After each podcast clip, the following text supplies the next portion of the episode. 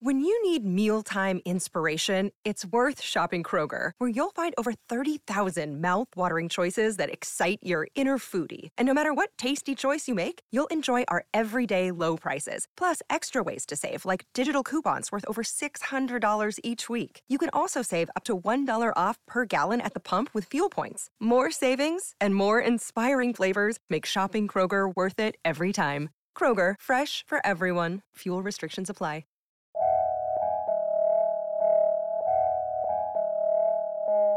This is A Word, a podcast from Slate. I'm your host, Jason Johnson. Chicago Mayor Lori Lightfoot recently sparked a new skirmish in the culture war. She decided to grant the only one on one interviews about her anniversary in office with non white reporters. We are a city that is almost three quarters people of color.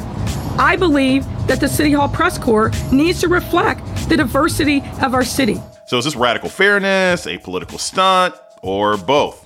We'll dive in next on a word with me, Jason Johnson. Stay with us.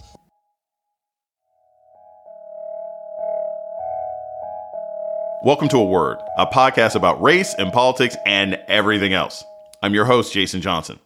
Illinois politics, and especially Chicago politics, can be a rough business where losers can get regularly dragged, even all the way to prison, and winners can make it all the way to the White House.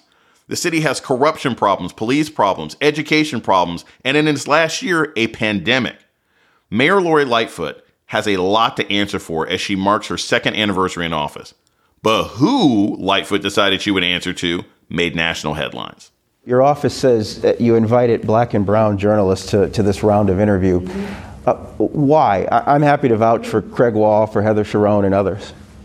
Well, look, I, I think in this one day, when we are uh, looking at uh, the two year anniversary of my inauguration. As a woman of color, um, as a, a, lesbian, it's important to me that diversity is put front and center. There are some folks you've been feuding with, some of them my, my white colleagues. Some people look at this as, as sort of a payback. It, it, has nothing to do with that. The facts are the facts. Look at the people who cover City Hall. For more on this controversy, we're joined by veteran political journalist Errin Haines. She's editor at large and one of the founders of the 19th, the nonprofit news group focused on American women. Errin Haines joins us now. Welcome to A Word. Thanks for having me. Right off the bat, does Lori Lightfoot have a point when she talks about the lack of diversity within the Chicago press corps? And how has that sort of historically affected how news gets reported, especially in cities?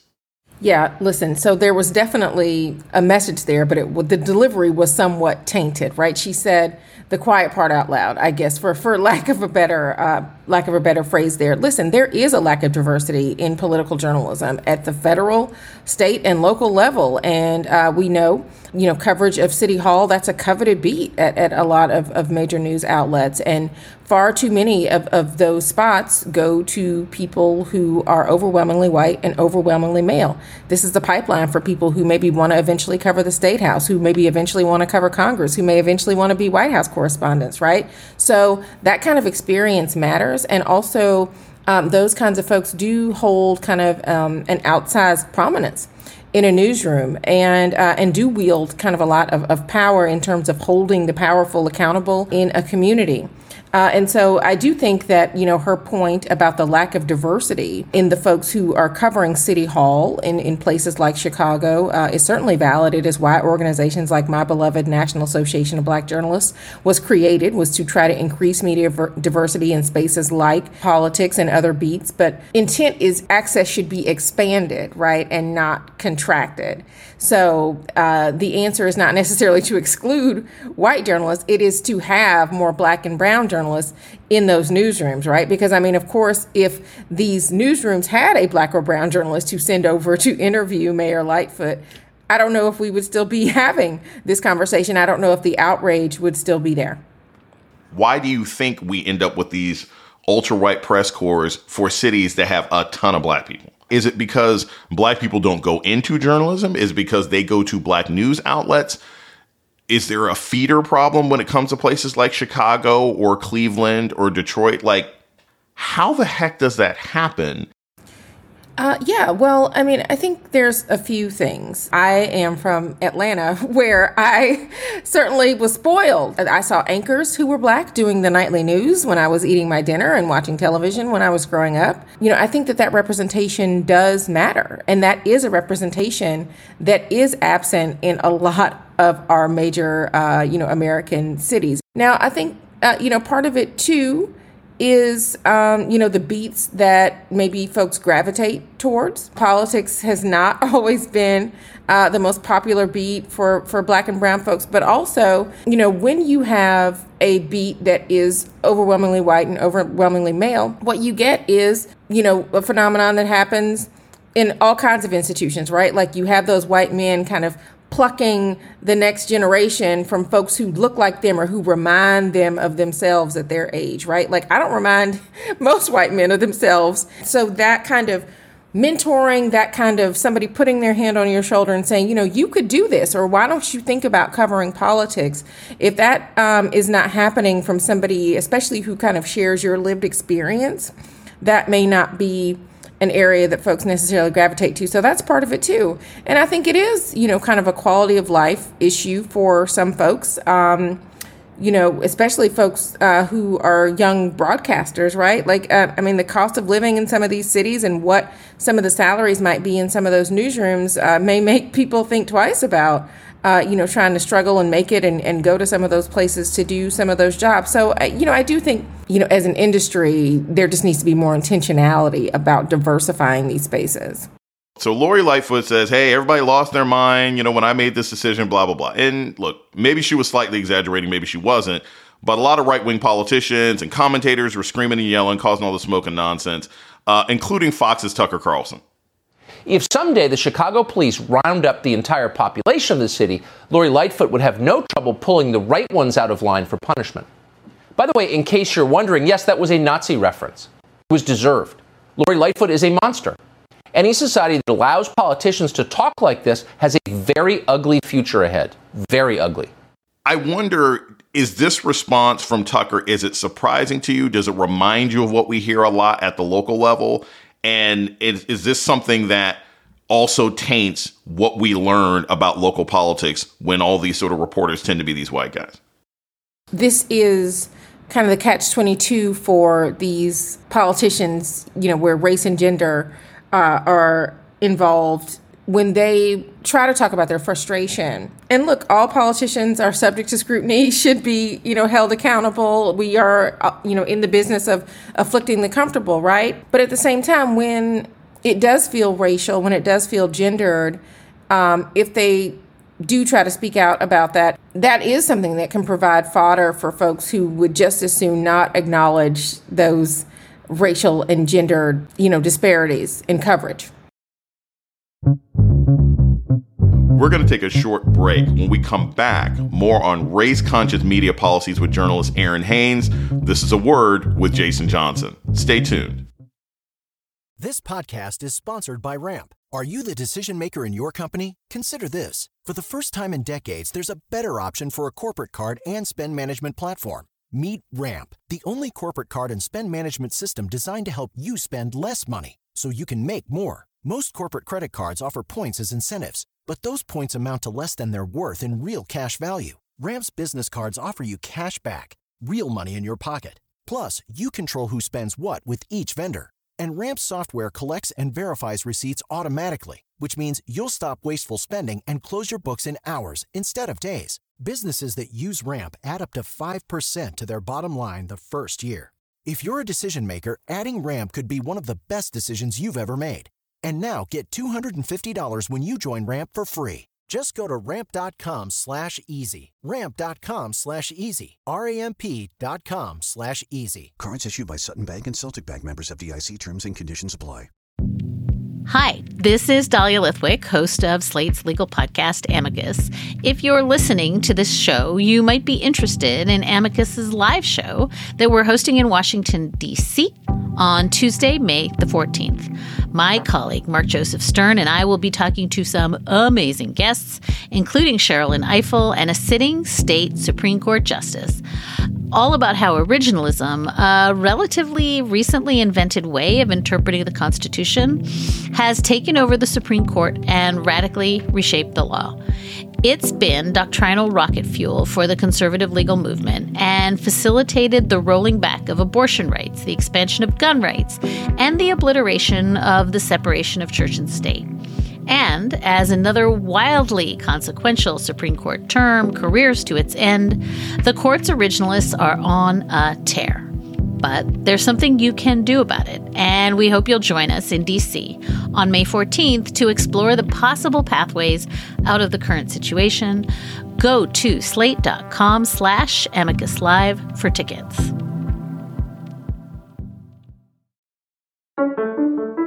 If you're enjoying a word, please subscribe, rate, and review.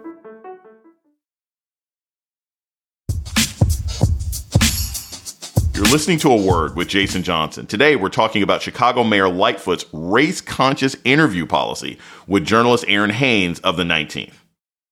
Lori Lightfoot hasn't exactly been a hero to many black and brown Chicagoans while she's been in office. The big story before all this was her botch handling of the police shooting of the death of Adam Toledo, an unarmed Latino teenager.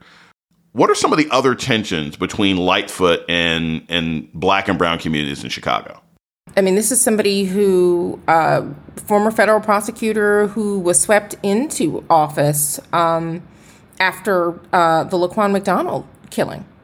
Uh, and so uh, I think that there were certainly activists, even then, who I heard from who were skeptical about the kind of leadership that she was going to provide, uh, the perspective that she was coming from, and how kind of the national narrative around her and her identities um, jabbed with what folks on the ground were, were seeing and, and, and, and what their experience was of her and, and with her.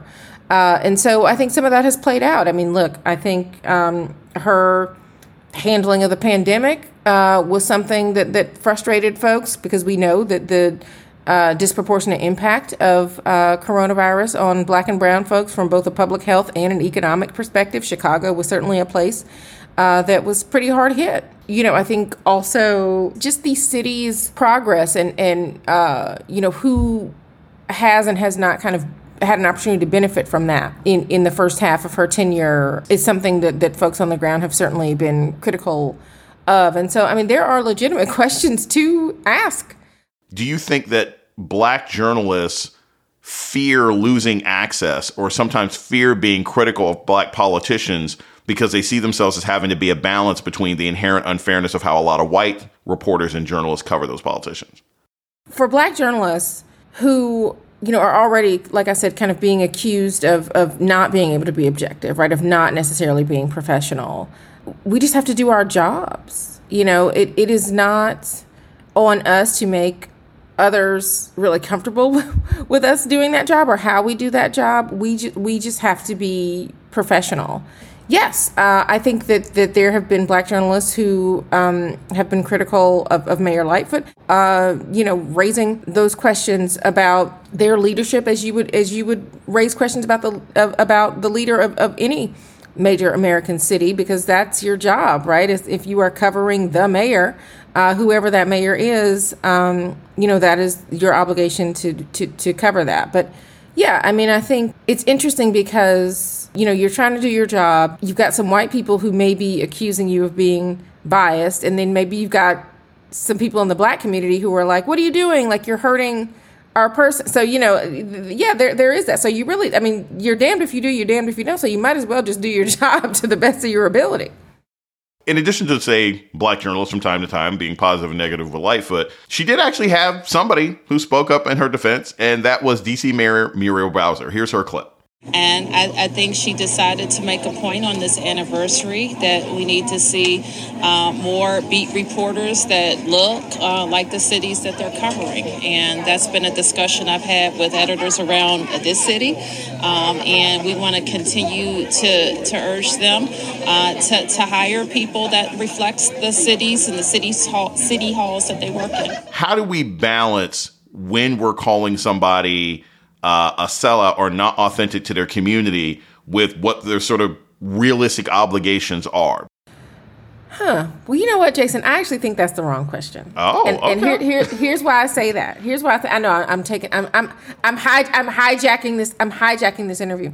What we should do more of, um, and I think this is across political journalism. Like we should be going back um, to those communities, to the coalitions that that elected uh, a lot of these black mayors, because we know that, um, or any, you know, any. Uh, politician, be they state, uh, federal, state, or local, um, you know, we're 12% of the population. You know, we are not, you know, we can be part of a winning coalition, but like, you know, the black community does not on its own, you know, elect uh, folks. But, you know, in cities where you do have sizable uh, black populations that do factor in heavily to, uh, you know, the success of that politician, going back to those voters and saying, is this what you voted for?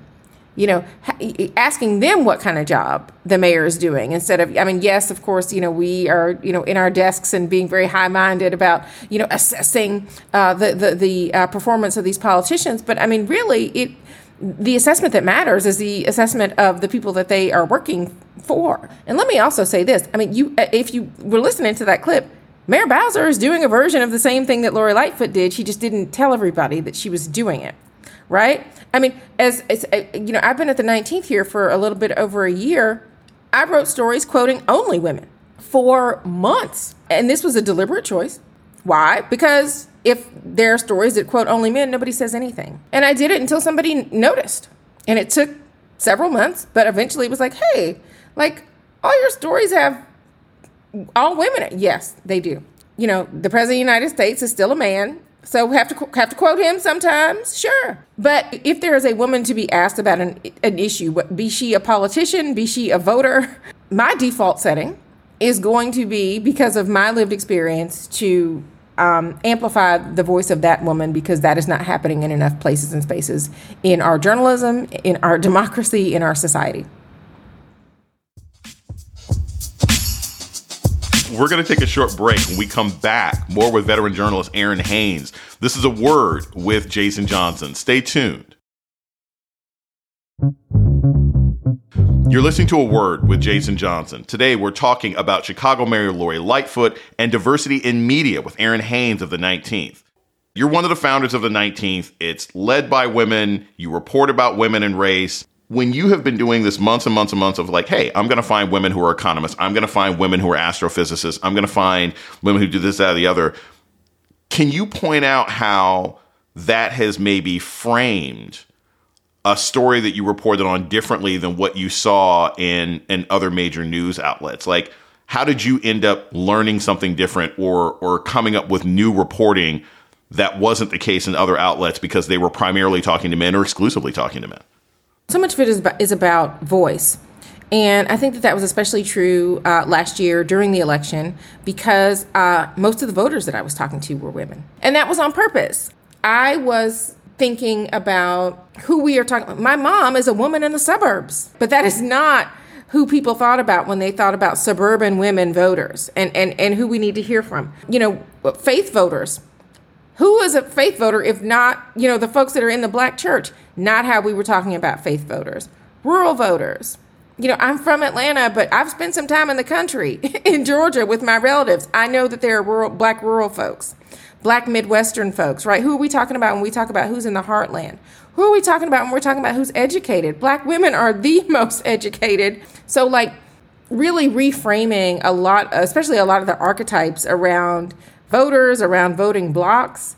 Um, I felt like I was able to do that in the kinds of voices that I was putting in stories about the election. And then also just making sure that we had an accurate kind of uh, portrait of the women who were being disproportionately impacted by and responding to the pandemic and uh, you know so talking about that hammering that as much as possible uh, not just me but as a newsroom that was something that we were committed to. You know when we look back at this and we look back at our coverage uh, i know that we can at least say that this newsroom told the truth about who and where we were as a country in that moment. I want to take this back and looking at that when it comes to lightfoot so on the one hand you know she was trying to make a, a point about press diversity but there's also a cynical take that maybe she threw this out there because she was trying to change the subject off of what have been her many high profile failures and controversies. do you think there's any truth to that? I mean, do you think that this is just some sincere thing by Lightfoot, or was this her sort of, right, let throw this thing out here because then we'll start talking about race and diversity. We won't be talking about the fact that, you know, I, I'm way too chummy with the cops and I misappropriated, you know, federal funds during a pandemic. You know, I do not personally know Mayor Lightfoot, so I do not know what is in her heart or mind uh, in terms of her motivation for, uh, you know, saying what she said. But listen, I do think that this conversation has been a distraction, whether she has meant for it to be or not. At the end of the day, let's start lining up those interviews. Whoever's going to do them, right? I mean, I'm certainly interested in talking to Mayor Lightfoot and would be interested in, you know, would have been interested in doing that had she not kind of thrown out this mandate, uh, had she done that or not. Because this is somebody who, again, is at the halfway mark, is emerging from a pandemic, definitely had her own issues during the, the racial reckoning. This is somebody who is newsworthy from a political perspective. If you had an opportunity to just bend the ear of a lot of important black mayors in this country, what would you tell them they could do to increase the diversity, even have an influence on increasing diversity in the local press coverage in their cities. Tell their white mayoral counterparts that they need to push for this too. Every politician should want a diverse press corps questioning them. There's nothing stopping you at a press conference from saying, you know, this really should be more diverse. What about your communications team? How diverse are they? What is their relationship with journalists of color in their communities and beyond? If that is an imperative, then things begin to improve for everyone. But it cannot just be, you know, them raising their voices as as black and brown folks in in elected office. Uh, this should be something that all of us are calling for uh, so that things can be different. If, if white politicians do not also see this as something that needs to be addressed, that is a problem.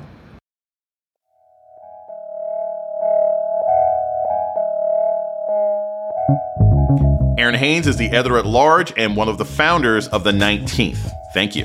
Thanks for having me, Jason. And that's a word for this week. If you're enjoying a word, please subscribe, rate, and review. Did you know you could be listening to this show ad free? All it takes is a Slate Plus membership. It's just $1 for the first month, and it also helps us keep making our podcast. Sign up now at slate.com slash a word plus. The show's email is a word at slate.com. This episode was produced by Ayana Angel and Jasmine Ellis. Asha Saluja is the managing producer of podcasts at Slate.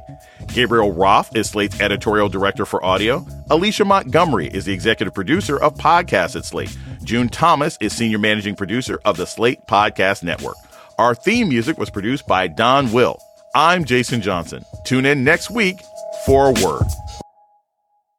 Hey guys, it is Ryan. I'm not sure if you know this about me, but I'm a bit of a fun fanatic when I can. I like to work, but I like fun too. It's a thing. And now the truth is out there. I can tell you about my favorite place to have fun Chumba Casino. They have hundreds of social casino style games to choose from, with new games released each week. You can play for free anytime, anywhere and each day brings a new chance to collect daily bonuses. So join me in the fun. Sign up now at ChumbaCasino.com. No purchase necessary. VGW. Void were prohibited by law. See terms and conditions. 18 plus.